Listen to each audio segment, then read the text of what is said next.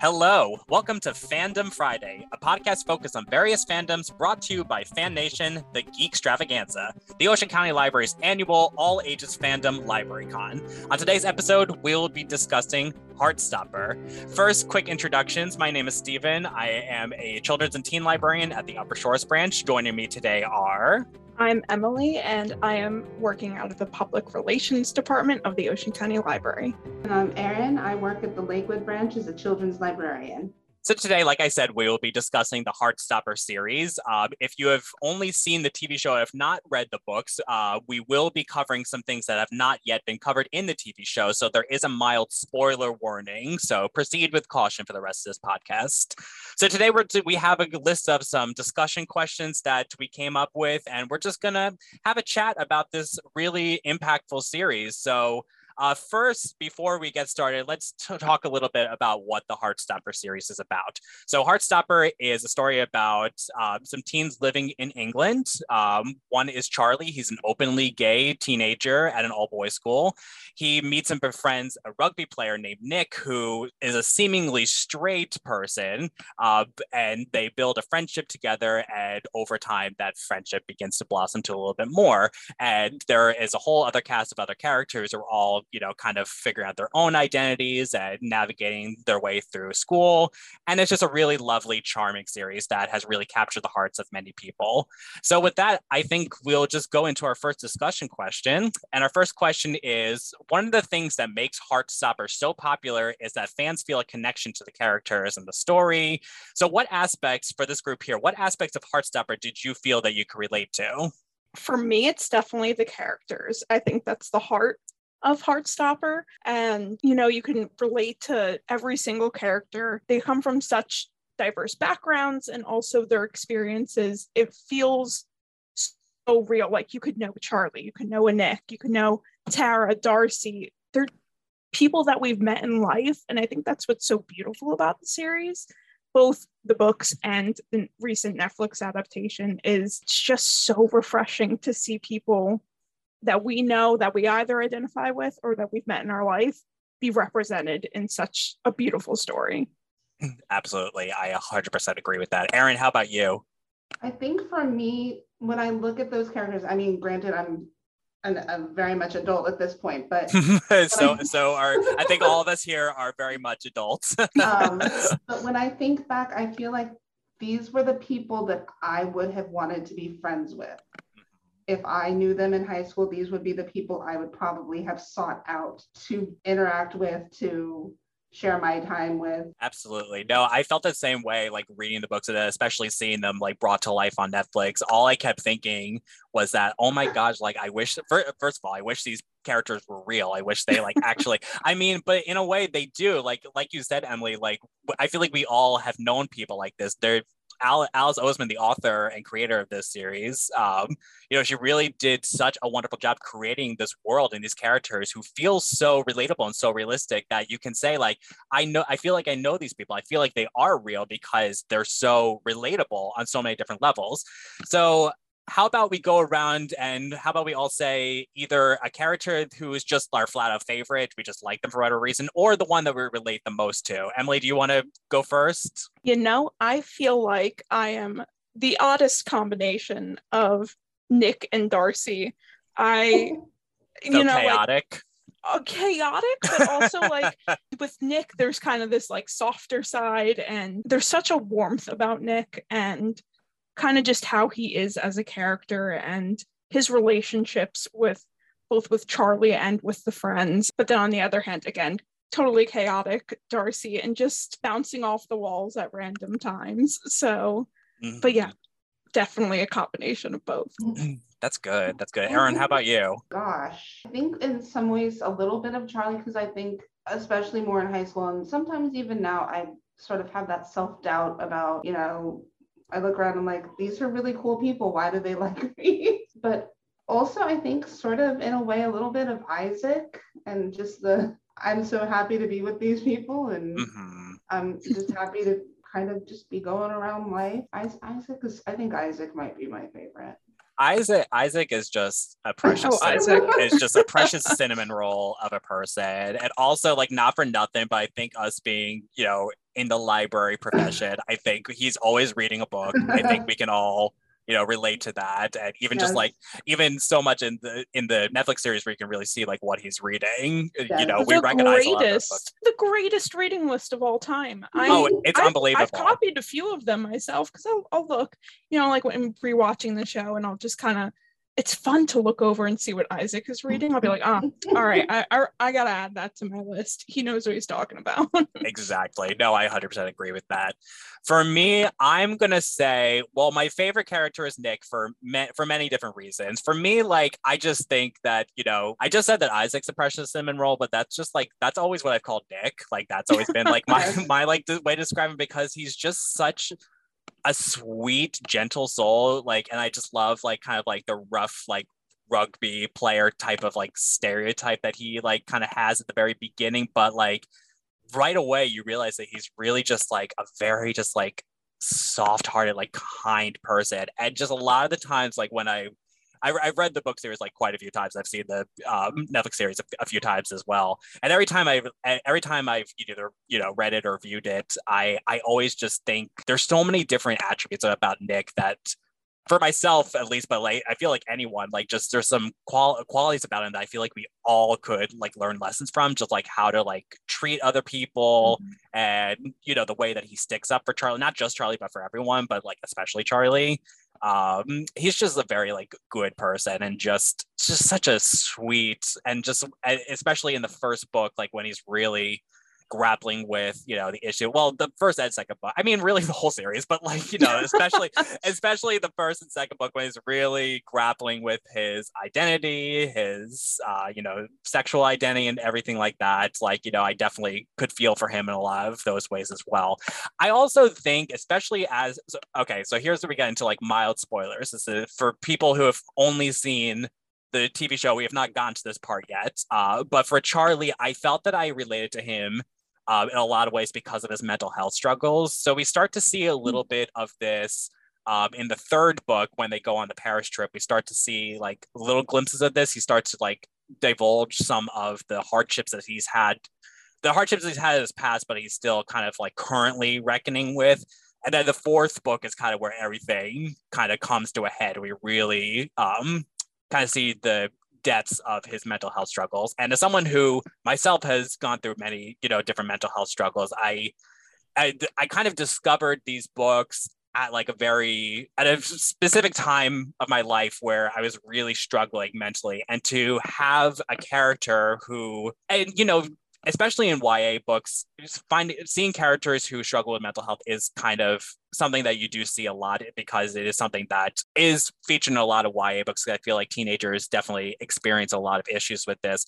But to see Alice create a character that was so fleshed out and just really portrayed it in such a realistic way with like a glimmer of hope at the end that's not just you know being someone with chronic mental illness you know for lack of a better term you to be able to have like a glimmer of hope at the end and you know not just all like doom and gloom like that really was refreshing it really helped me through a lot. So i definitely would say that i've i i certainly admire i admire all the characters but i admire different attributes of both nick and charlie but i find you know a lot that i can relate to with them as well it's done so beautifully mm-hmm. and i mm-hmm. feel like that's what you point out so well is just how these characters are fleshed out and how that progression of seeing how Charlie is struggling, kind of the glimpses that we do get in the third volume and how that eventually plays out. It's it's very much like life. And you're right, it's not all doom and gloom, but it's not trying to be something it's not. It's very much kind of this like wonderful mosaic mm-hmm. of mm. an experience and of these characters.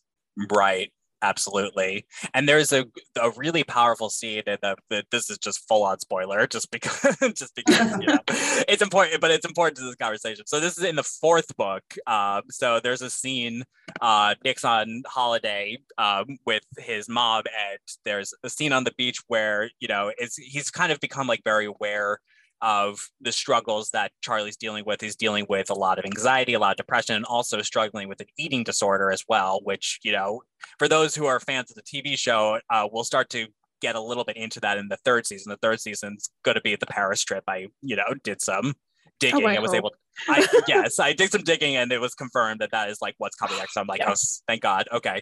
Um, but in the fourth, so uh, so we start to see a little bit of that, and then kind of book four is where like like I said before, like all this mental, you know, the anxiety, the eating, everything kind of like comes to a head, and kind of, you know, he I wouldn't say he hits rock bottom, but he definitely has like a lot of like moments of like severe vulnerability. I'll just say Mhm. that.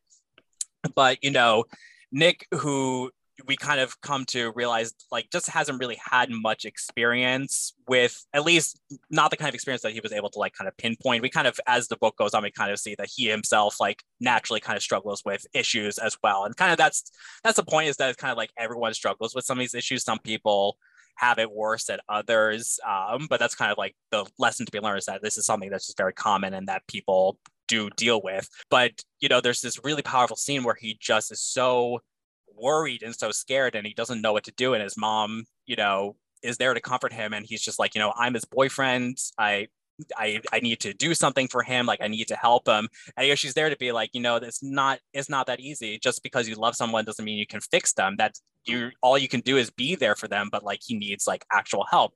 And luckily he does seek out actual professional help and then you know we do see that like i said there is a glimmer of light at the end of the tunnel. Like you know he definitely does get out of that really kind of like downward spiral. So things you know definitely do look up. Like you know some some people get very like scared when it comes to the fourth book because it's definitely the most like serious of of the Mhm. series. But like don't Mhm. worry it bounces. And right now volume five is being you know kind of published online in the webtoon so like it's already kind of started and like already we're kind of like in a different different world now. It's dealing with different issues but not quite as serious. So like some people get very bummed out for the with the fourth book it's personally my favorite. It's the most well written of of all of them i would say but you know for those who maybe are casual viewers who want to get into the books like don't don't be discouraged. It's all lovely. It all works out in the end. Don't don't worry. Um but yeah so so that's kind of you know that's really what i that's why it means so much to me like i love the characters and i love the story and it's just so sweet precious but just like the way that alice is able to like really accurately portray these struggles that not just teens but people of all ages go through is just so remarkable and it's just such a special series Right. And I was gonna say too, like like Erin had mentioned in the beginning, we're, we're a little bit older. I'm not gonna lie. Like Mhm. we're we're we're we're adults and we're And I think library library people of a certain age let's just say Exactly. I'm, even- I'm, I'm 40. I'm proud to say I don't care. i'm 30 I, I will say that as well I, I'm I'm on the younger end. I, I'm still in my early 20s, but oh I think you. that's- I think oh, I think that's I think that's the beauty of the series and of the show is that I've seen people of all ages just go wild over it and and for the right reasons just being so excited to see something that they can connect to and I think that's kind of the power of storytelling not to get on not to be a little corny but I I think it's just one of those series like it's something special. And I think it's so evident when you watch reactions when you you know Mhm. talk to someone who's read the books or seen the show. It's just something that everyone either is so happy to have experienced. And also it's something that like i wish i had this when i was a teenager. You, bingo. I like- yes. it, it's such it's such a powerful series and especially in like the scenes that we were talking about um stephen in volume four i think again it's just done so well and in such a way that what a great way to broach that topic and to understand you know this is something something mental illness is something that teenagers are dealing with and at any age you can deal with. And if you're someone who hasn't had those experiences or you know have someone in your life that you don't know how to broach that topic and don't know how to deal with what a great way to understand that and become comfortable and start having those conversations in your life. And Right. a way just to help normalize seeking help and that it is okay. Because in past times seeking mental health help or assistance or anything was seen as you know if you're seeking help then there's something obviously very there's and it was a, a taboo subject and you didn't talk about it. And the more we pushed it under the rug the worse it was for people so the more we can nor- normalize seeking help for any, you know, depression, eating disorders, whatever, to understand. And sometimes it is just, uh, you know, sometimes it's something that needs to be helped with medication. Sometimes it's not. For people to understand that it is okay to seek help and it's normal. There's nothing wrong with getting help. Absolutely. And I feel like right, and I feel like what this also shows, like what Heartstopper shows, how far we've come, but also yeah. how far we have to go. And mm-hmm. I the thing that makes me so excited is I can't wait to see more stories like this. And I feel like it's just the beginning. Absolutely. And you're at a point where like, oh, this like this is something I wish I, I had when I was a teenager. And it's like, I cannot wait to see what they come out with. It's so it's just showing what representation does and what just a true human story can like the impact that it can have on not just teenagers, but everybody. Right, exactly. And that you you know, you really hit it right on the head there. Like and and that's kind of like I I've certainly said it myself, like, you know, mostly to myself, but also like out loud before. like this is like this is the series that I wish that I had had when I was younger. And not to say they didn't exist, but it was never quite as prevalent as this. Like, you know, right like yes there were lgbt books. Yes there were books about mental health but like you know for, first of all you're hard pressed to find one that dealt with like both of them because and this is kind of you know, I've seen a lot of like the cast, like for the Netflix series, like in interviews and stuff like that. They've also kind of said the same thing. Like representation is like a huge piece. It's a huge, like important factor about the series. And that's like what people feel most connected to. They find some sort of representation in it, whether it's representation in the LGBT community, whether it's mental health representation, whether it's just any other type of res- representation. Like there are people of all different like ethnic backgrounds and races like you know there's kind of a little bit of everything in in there. Some some cast members like in interviews have mentioned this that a lot of times in previous times a lot of lgbt stories kind of were told from a place of like a tragedy almost like it's always just kind of portrayed as just like a tragedy. It's like oh look how hard this life is for this person. And not to say that's not true in some cases it, it can be very difficult to be a member of the community. But you know the thing about Heartstopper is that like yes, it's not without those things. Like there definitely is like you know they do touch on like you know discrimination and bullying a little bit, but that's not the focal point. The focal point is this love story between these 2 mm-hmm. people, and you know there's a lot.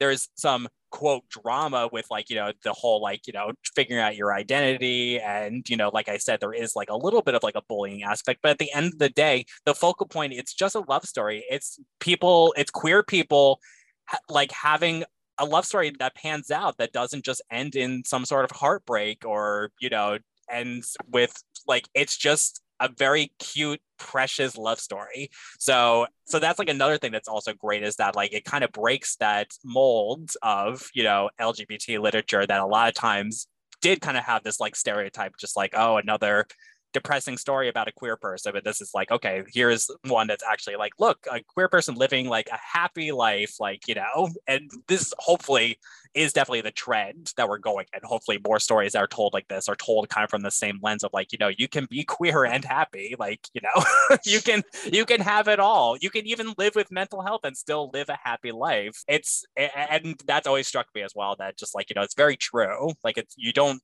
normally see stories like this so it's good that they're finally being told like this. All right shall we move on to our next question perhaps? Sure. Okay. I'm ready. All right. So our next question was so the next question was, did you find the books or the show first? Uh, for me, I'll say that I found the books first. Um, so being a children's and teen librarian, I read a lot of, you know, middle grade. I read a lot of YA books uh, for my job, just kind of like keep track. I love graphic novels. I always have because I was I used to be like a really like strong reader, and then I kind of like when I was a teenager, kind of like became a little more reluctant. I just kind of like fell away from books a little bit. And then when I was starting to get interested again, I you know started working for libraries. I found that graphic novels were a really great re-entry point into reading because you know they're fast paced. Usually they're fast paced. Like the illustrations are beautiful. Like the stories are just compelling.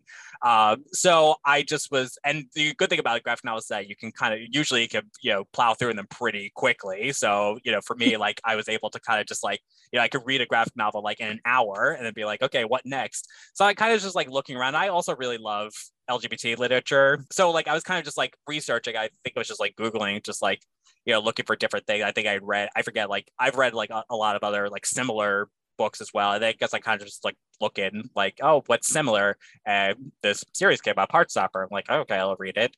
And I read, I I read the first, I read the first volume, and then I read the first three volumes because at that point, volume four hadn't been published yet in like book form. It was still just online in the webtoon. So I read the first three books, like absolutely loved it, like fell in love with it. Then discovered that book four was you know for free online in the webtoon and then that was kind of like what solidified it for me because that one like i mentioned before is just very special to me because of all the mental health stuff and that was kind of like that whole culmination was just like oh my god like you know that's kind of like how i just fell into this you know spiral of just like loving like loving the book a good spiral not a bad spiral um of just like this world and loving this book and then you know devouring all of her other books so um anyone else who did you discover the books first the series first I found the series first. I was just, you know, hanging out one day going through Netflix. I'm like, Heartstopper. Okay. I'm like, well, let's see.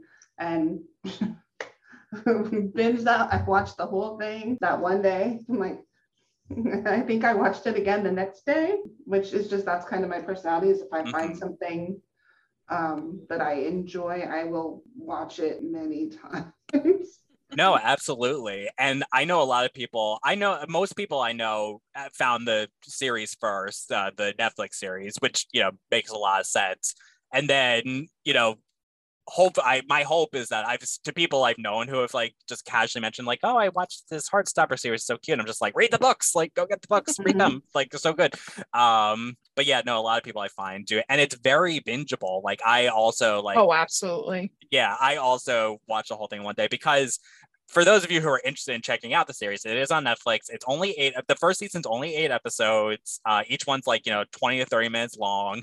Like it really moves very quickly. Mhm. Um, so it's very easy to get through like one sitting, and then it's very easy to just like watch again and again. It gives Mhm. people like a boost of serotonin. It really does. like it's just kind of like you know, when you just need to pick me up and feel good. That's how I was with the books. Like if I ever was feeling down, the books always kind of like perked me up. It's the same thing with the series. They both, you know, from my experience, have the same effect. Oh, absolutely. I found the se- the show first, and I'd been seeing. I'm a big bookstagrammer. For people don't that don't know, that is the Mhm. book side of Instagram. A lovely place to be.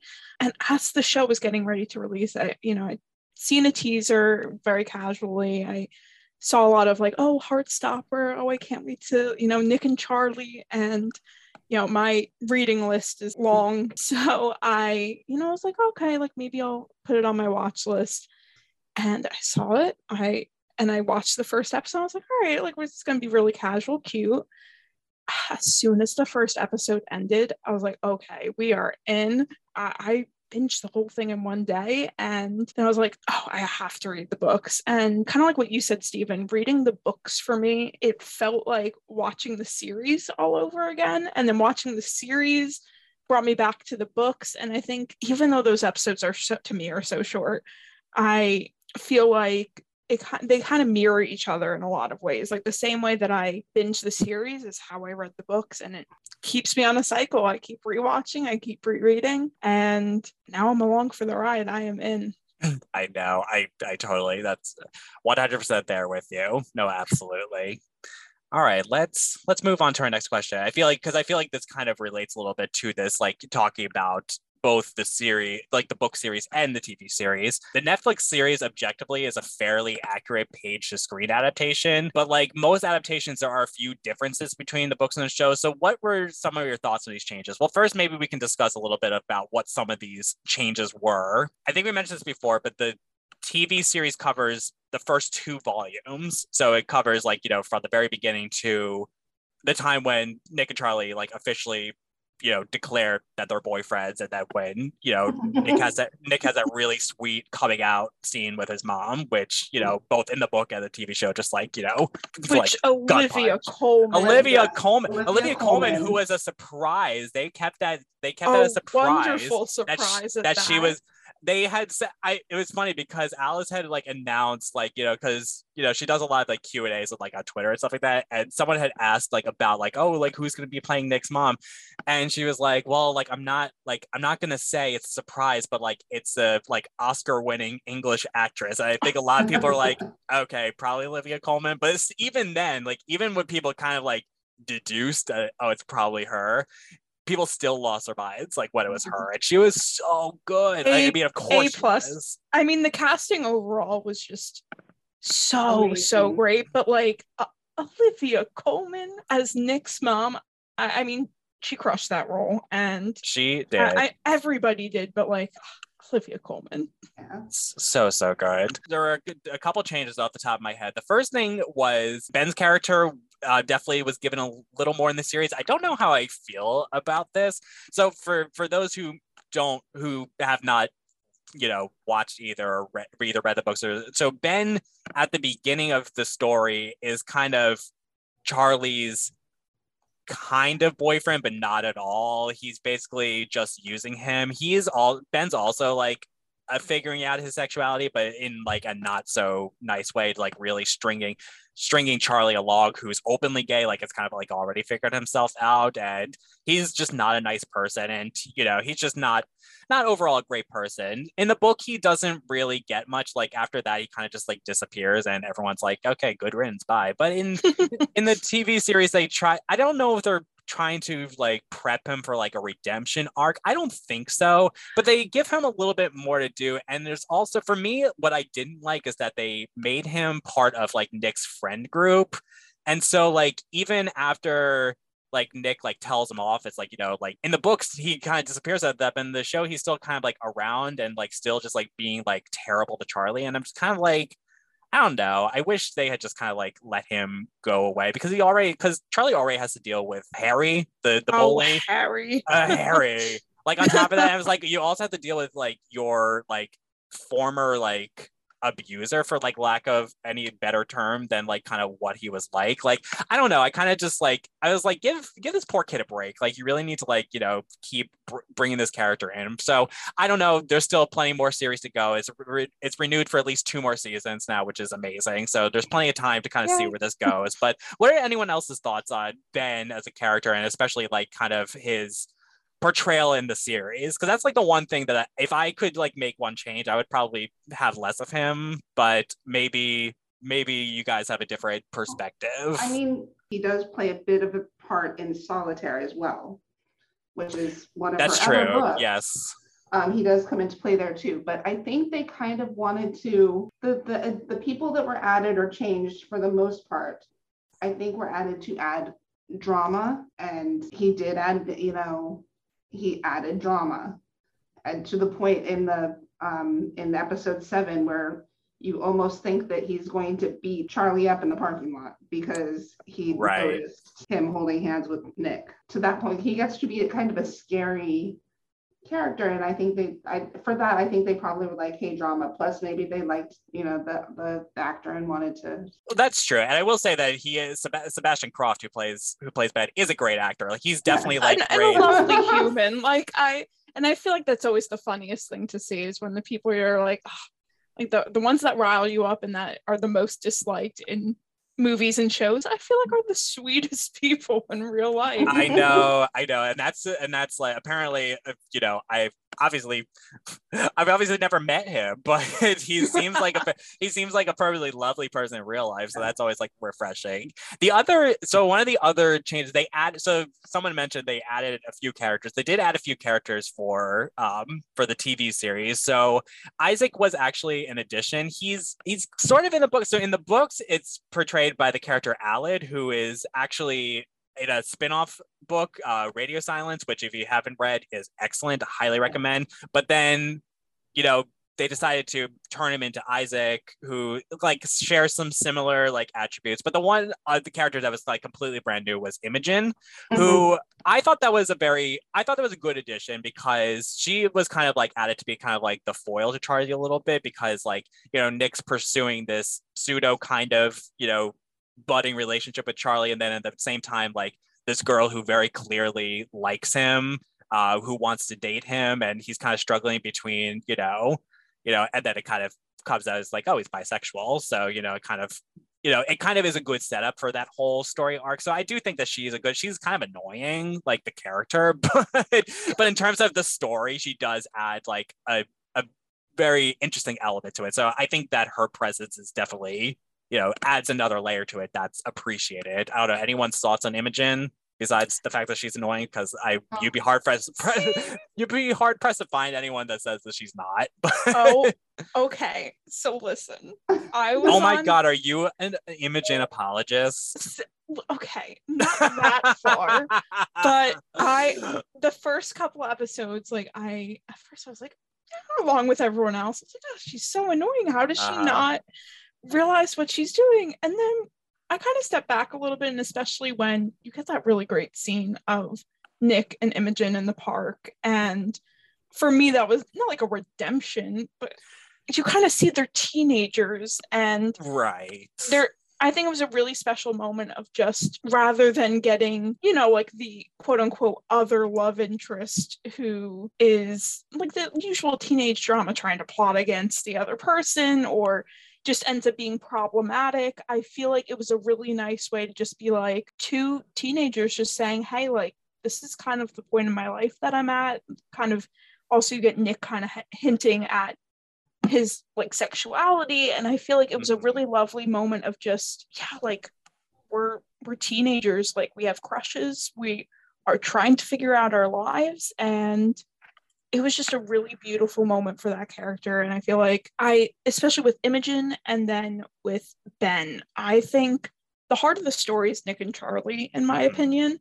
And I feel like those characters were really used to kind of bolster that and add more depth. With Ben, I I am with you. I am not a fan of Ben by any means. Mm-hmm. But I think the point of his added scenes and added material was just kind of showing the difference between struggling with your sexuality. I think we see the journey that Nick goes through and kind of him saying to Charlie like hey like I I have feelings for you but I'm still figuring things out. I can you be patient and not really even asking that of him just kind of that mutual understanding of this is a struggle for this character and for this person and realizing kind of those difficulties and those feelings and trying to figure out who you are.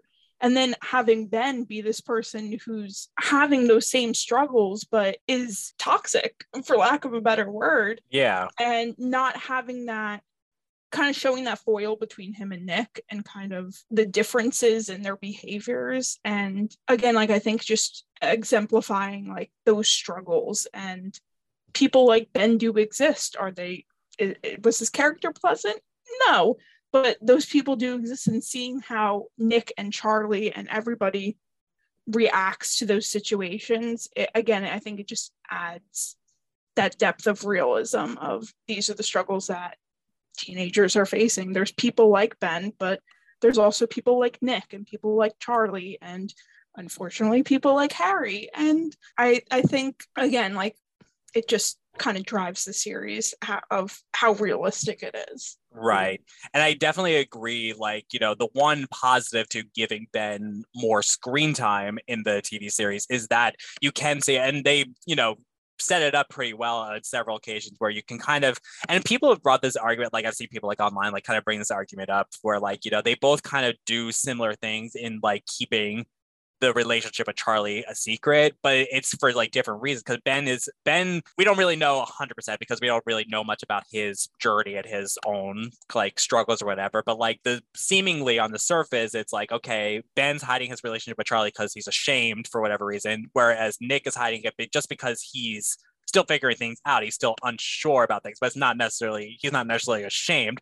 So it does kind of like present like interesting parallels where they've even like you know have said some of similar things but it's like the either the way that's been said or like you know just like it is interesting to see that parallel so that's right. one, one of the few positives to having Ben be a little right. more fleshed out it does like provide that opportunity for storytelling it's basically saying those struggles are valid and struggling with your sexuality but it's no excuse to be toxic to the person you're with or the Right. person you have feelings for. and I think it was very clearly drawing that line by mm-hmm. having, again, similar experiences with those two characters and similar struggles, but totally different outcomes and actions. Absolutely, hundred percent. Erin, any any additional thoughts? I, I just, I strangely, I just had this thought like, well, we don't know what Ben is going through. I just had a moment of like sympathy for Ben. Like, how do we know that his his parents are not like uptight or very, you know, straightforward? And he, he knows that if he acknowledges these feelings in real life, he's. I still dislike him a lot, but I, you know, maybe that then that might be something that gets explored if they if they continue him acknowledges that his home life is terrible and he reaches out. I just Absolutely. gave him. I just gave him a redemption arc. Well, Yeah. I mean, like you're you're right though. Like you know, we can try to give him a little bit of benefit of doubt. It doesn't excuse like any of the things that he has done because the things he had done, like objectively, are pretty bad. But you know, I would be, and it's kind of if we can kind of go into this, kind of like leads into like our next question. Where we can we can kind of like keep talking about this specific point, uh, because like I mentioned before, Netflix has already renewed the series for two more seasons, so there's going to be at least through season three, hopefully more but we are going to get at least three seasons, which is amazing. Um, and so, what are we most looking forward to in the coming season? So, this is one thing that might be explored. I don't know it's necessarily we're something we're necessarily looking forward to, but it's something that pr- I wouldn't be surprised if they're going to flesh it out. If nothing Mhm. else, because the they I'm sure they want to keep the actor Sebastian on, which I'm totally in support of. Because, like I said, even though the character is a little like dicey, he's very good in it, and I would love for him to, you know, continue to be a part of the series. And I would be curious to see if, like, not to see him get, you know, the redemption arc, but at least to kind of like dive a little bit deeper into the character. Like, like you said, like explore his home life. Like, does he have like extremely homophobic parents? Like, you know, is he dealing with abuse at home or something like that? Like, it would be interesting to at least see some sort of justification or not even a justification just see the the why the why behind the action so that's one thing that i would be curious to see if they kind of dive into that a little bit more other than that um like i said the next season is going to be the paris trip so for those who have read Mhm. volume three uh know the books they take a field trip to paris a school trip and this is where it's going to get interesting because one of the big plot minor spoiler wah, wah, wah, um, one of the big like focal points of of this like part of the series is so in the tv series by the end of the first season tao knows that nick and charlie are dating because he in the books like they took a while to tell him he was like the last one they told for like That's how. Oh, oh, Tao. Like he's like one of the last ones that they tell for like various reasons. Um, and that was kind of like the quote like drama of like book three. Well, one of the drama pieces was that like you know he finds out eventually and like at first like is offended that he took so long to be told, but then you know everything works out. It's all fine.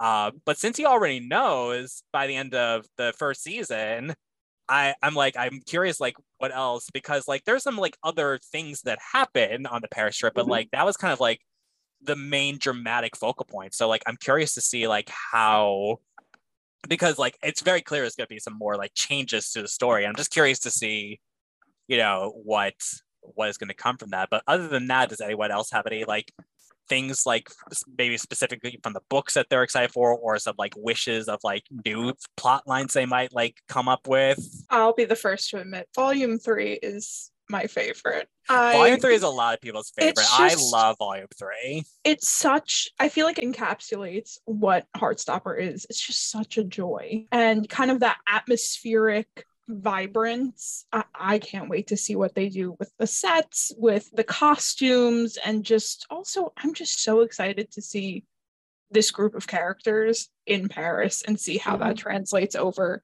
in the netflix series because reading that was just so much fun.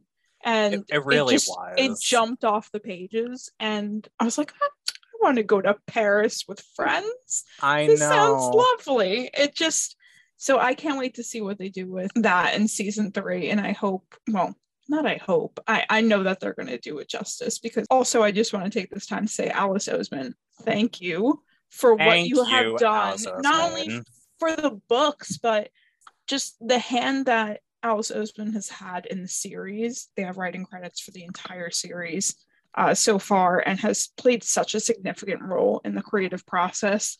And it's so evident throughout the show as well, you know, the leaves and just, again, the lighting and the different set pieces, like In the, the poster, the artwork, table. right the artwork mm-hmm. especially in you know like the different rooms charlie's room specifically i feel like is a carbon copy of the Um, book It it is a carbon copy. Like if you put those two like right next to each other, like it is a carbon copy, and that is and that and that's like the importance of having the creator and the author like involved in the creative process in the TV show. And I feel like that's a lot of the reason why you know book to screen adaptations aren't always wonderful because a lot of times the author isn't necessarily involved in the creative process for various reasons, whether it's that they weren't invited to or they didn't want to. But you know, thank God that Alice was very heavily involved in this because that's how we got such a faithful adaptation. And even the changes that were made to it were not nothing felt fully unnecessary. It felt like just a way to enhance the story. So like Right. it was it was great. And still these are, you know, from from Alice's world, from her mind. Like it's not just like, you know, necessarily TV executives just like throwing in useless stuff for whatever reason. So so absolutely I, i'm very hopeful for amazing few more seasons erin how about you any anything specifically you're looking forward to with the I'm, upcoming seasons I'm kind I'm looking forward to Ellen Tao and them exploring Paris Mhm. together yes because that was a very fun thing. I'm also a little more on the drama end. I'm curious if they're if because it seems like they took out the little brother, they took out Oliver. Yes they did take out curious- oliver yeah I don't think they will take out Nick's. I'm curious to see how uh, Nick, interaction between Nick's brother and then eventually his father. Yes His brother is another very, very toxic person who comes into play. And like, it's interesting, it's uh, something to see between how two siblings being raised by the same people can become so, so much different people and different, like raised with the same, you know, love and care and whatever, than to become Nick and then to become David, I Da- think. david yep um yeah the fact that olivia colman could create two different people that's so yes i i completely i actually completely forgot about david. It's like he yeah he'll it, it hasn't been announced like one way or the other. They haven't really because obviously like it was just recently announced within the past like couple months. So like it's still very early developments um but i would assume that he i mean i hope it's another one of those things where it's like I wanted to be part of it because I want to explore that like side of the story, especially because he does come into play like a little bit more. But like I'm not necessarily looking forward to it because he's a terrible person. Um, but I would also kind of in the same vein of Ben, where like you know I still do kind of want to like I kind of would like to see like like you were saying, Erin, like you know it's interesting how like you know they had you assume like very similar upbringings with like similar parents and like you know Nick's mom is just a very objectively like warm loving sweet per like person. Like how could you have like a Nick who's just like you know our precious cinnamon roll. And then you know David who's just like a rotten like old cinnamon roll like you know just like just a very toxic just a very toxic person. Like I would be kind of curious to see like if they if if he is going to be a character in the series which I'm I'm going to guess yes but I'm not 100% sure. I would be curious to kind of see if we dive a little bit more into him and his like you know what he what his deal is like whether it's from his childhood or just kind of like the way he is now. Like he's a very interesting character and um I would be curious to see how they broach that in the TV show Yeah, and I feel like in season one, we really did have a lot of, even though we had the lovely Olivia Colman, I feel like it was much more focused on Charlie's home life. Like when we did get those glimpses, it was a lot of Tori and a lot of Charlie's dad. And I feel like for me, like kind of looking at it creatively, I feel like the natural progression would be okay, well, we have, we've established this home life for Charlie. Bringing in David, let's kind of dive a little bit deeper into Nick's home life. I, I mean, I honestly wouldn't be surprised if that was the main quote unquote drama of the Mhm. next season is, you know, Nick's brother, and especially Yeah. since we are going to Paris, which sidebar, I am so excited to see Nick speak French. And I just know. that whole that whole lovely moment, that lovely moment in in the graphic novel, I we are also probably going to get Nick's dad. That's Yeah. kind of a, a, another focal point of the Paris trip. Again, Yeah. We've said it so many times in this podcast, but spoiler warning, uh, unfortunately. but um, yeah, just seeing, I, I really wouldn't be surprised if that was like kind one of the major plot points is Nick's brother, but also Nick's dad. I mean, we have Olivia Colman, who they could possibly cast as Nick's dad. I am. I know. I'm trying to think of other English Oscar winners. Or like French. Or Or or French. Oh, French. French. He's he's duh. He's French, so it could be. I I don't know. I'm sure. I'm sure. I'll think. I'm sure we'll wrap up here, and I'll be like, ah, this person. Like, uh, but yeah, no, absolutely. Yeah, Nick's dad is is very much like a focal point of book three. So that'll be another like piece that I'm sure. Like you know, now that we don't have the whole like you know Tao being like, oh, you didn't tell me that. Now that kind of was like wrapped up in the first season. We don't really have that. But you said before, you know, you're someone, someone I forget who was like looking forward to like Tao and Al, like their relationship blossoming. And I wouldn't be surprised if they become like a much bigger focal point of. And I wouldn't be surprised if it almost became like a Bridgerton type. As I don't know if anyone here watches Bridgerton, but like Mhm. how each series is, uh, each uh, season is kind of like revolves like around a different member of the family. Like I wouldn't be surprised if they did it like that way, kind of. Or I think it'd be interesting if they did it that way, where like you know, obviously like Nick and Charlie are still like the the focal points, but like we see like a lot more of like this budding relationship because now that like Charlie and Nick's like relationship is pretty much fully established at this point, like you know, now all eyes are kind of like on Elle, who like were kind of left on a cliffhanger in the first season, where it's like, oh, you're gonna get together. Oh, they didn't, but like you know, obviously probably gonna happen. So mm-hmm. so yeah, I'd be I'd be excited to to dig into that as well. I think we have time for one more question. Do we want to just go over one more question quickly and then and then we can start to wrap up? Sure. Let's do it. just I think just as a, a note that how well they addressed so it you know usually you have a gay character or a lesbian character but you have a gay character a lesbian character a trans character and a, a- especially from a lot of the review or the reactions that I've watched a bisexual character that does not get a lot of play usually they're very much pushed to the side or saying you know oh you're not you you just can't make up your mind kind of thing so that's something that was a good that was i saw in all the reactions that i watched because i watch a lot of reactions Yeah, the validation.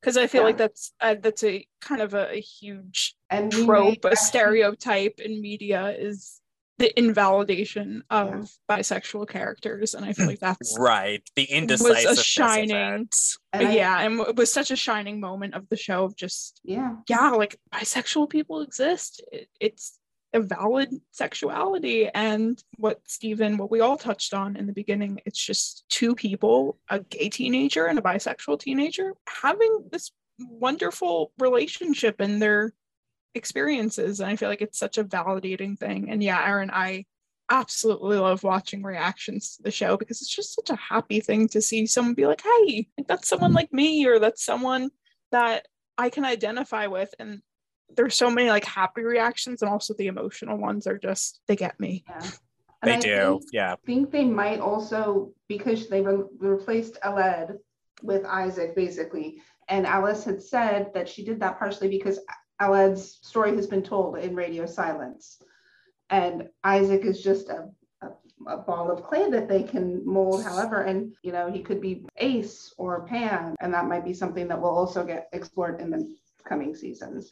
Right. I know that Al- uh, I know that Alice has kind of like alluded that before they had announced that like the show was officially renewed for more seasons, like she had said like her hope was that like for the next season I have big like asexual plans like if if or so like it could be it could be anyone. There's still some characters who we haven't really like you know touched mm-hmm. on with that could be Isaac could be Tori could be whoever else they introduce so mm-hmm. I'll be very so it sounds like it's brewing it sounds like it's on the horizon so there's going to be even more thank god there's going to be even more representation to cops. that's really exciting. Mm-hmm. Okay so this kind of and that's kind of like we taught you mentioned we mentioned solitaire and radio silence so this kind of like brings brings us into our final question here. So we all know the Heartstopper is mostly Charlie and Nick stories, but Alice Oseman has written other novels that live in the same world that Charlie and Nick exist in. Has anyone here read any of the other books? Yes, I listened to Solid. Basically, once I found out there were other ones, mm-hmm. and I found that we had them available through our streaming services. Mm-hmm. Um, I listened to Solitaire. I did Radio Silence. Did you read Loveless?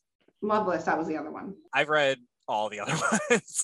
uh, for those who don't know, Solitaire was her first book, and that's kind of where these characters came. So Nick and Charlie were so Solitaire is Tori. So Tori's Charlie's older sister. Solitaire is her story. She's like the main character of that story, and then Nick and Charlie are just kind of like side characters that like pop in every once in a while, and then Heartstopper was kind of their spin-off where it kind of talked about their their backstory a little bit and then and then that's kind of what that's what she became like best known for was Heartstopper. That's kind of what gained her the most attention. But then she wrote also wrote Radio Silence, which is an excellent book. All of her books are great. There really are none of her yeah. books that I dislike, but uh, Radio Silence is really really excellent. It it, ta- it tells Alan's story. Uh, talks about him running a podcast. There's another character, Frances, who is introduced that she's also really interesting. Loveless is great. I just finished it not too long ago. That if anyone's looking for a book about asexual representation, uh, asexual and aromantic, that is an excellent book. Um, there's talk about representation. That's there's a you know branch of LGBT community that does not get discussed nearly enough. So, mm. and there's a whole book about it that's well written, and you know, hopefully, the hope is that we're going to get even more of that in Heartstopper as it goes. Uh, she also has another great book that I read. I was born for this, which is about a like boy band, which is like really good. It's like about boy band and like fandom culture, which I feel like is very like fitting for this fandom podcast that we're doing. so that one, so that one um, is being published in the U.S. later this year. I think actually in October it's supposed to be published yeah, here in the U.S. Say, that's not here yet. It's not here yet, but if you IL, but if you put an ILL request in, you can get it from, from elsewhere. That's how I read it. Oh, ooh. Yes, yes, that's how I did it. I got a copy of it, and it was and it was fantastic. She also, and then she's written two other Heartstopper novellas. She wrote Nick and Charlie, which talks, which tells Nick and Charlie's story from like a little bit later than the Heartstopper series. It's like around the time that like Nick's like in year thirteen, which is like senior year here in America, and then also this winter, which they touch on a little bit in book four. It's about like the Christmas around the time that Charlie's mm-hmm. having his like mental issues. So those are two like really short novellas that are also Nick and Charlie was just announced to be pro- that being published in the US I think in January maybe but that also you could put in a request to get that from another library. Other libraries have purchased the British volume of that. I think I think that's it. I don't I don't think she has any others off the top of my head. I think those are those are it. So lots lots of different things and we own most of them. Whatever we don't own you can get through interlibrary loan. Go to our website. You can find out more information about mm-hmm. that. Been in such a hard stopper kind of mode. that I actually just put solitaire on hold Yay! I am okay. so excited to read it and keep kind of exploring this the Heartstopper universe. Solitaire is a very interesting book. It's interesting because that was like her very first one. So like, you know, it's definitely like a different kind of style than Heartstopper. Like I feel like Solitaire is very so it's very dark, it's very like angsty, whereas Heartstopper is like very like fluffy and light for the most part. So mm. I mean that just comes from like I said, that was her first book. So she's definitely evolved since then. It's just very interesting how different is, but it's a very interesting story. So, like, by all means, like, you know, especially as Heartstopper lovers as we all are, like, it's nice to see like the origin, like where they come from. And Tori is such an interesting character as well. Oh, Tori. And, and uh, everyone loves Tori. Tori's Tori is so so great. We love a sarcastic, sassy, like Wednesday Addams type of nowhere. Person. Always, always appears out of nowhere. Like just older sister magic. Older sister magic. So, so solitaire definitely like you know if anyone really like wants to kind of like see where Heartstopper started, like where this whole like Oseman universe like kind of started, like that is definitely an excellent an excellent book to check out. So that about does it for our discussion here. Does anyone Yay. have any kind of like final thoughts before we close out for today? Yay. Yay. Excellent. Heartstopper, we love you. We love you, Heartstopper. And like we said before, but Alice Oseman, we love you. Thank you for creating this world. Thank, thank, you for, for making thank you for making people of all ages seen and validated and we are just eternally grateful. We're grateful for you, grateful for the series. Cheers right. to volume five and season three. Cheers two. to yeah, season two. We have, we haven't even gotten to season two yet. So I'm already to, looking ahead. I know. Cheers to season two and three and to volume five, which sadly will be the last volume. But you know, that's that's that's all right. We got five volumes out of it. And, you know, it's so wonderful. And there's still time. It's not, it's far from over. So okay. Well, thank you so much for joining us today. Be sure to check out our website, theoceancountylibrary.org slash fan nation for all events happening this year in person and virtually. All titles mentioned in today's episodes can be accessed free with your library cards. Until next time, have a fantastic day.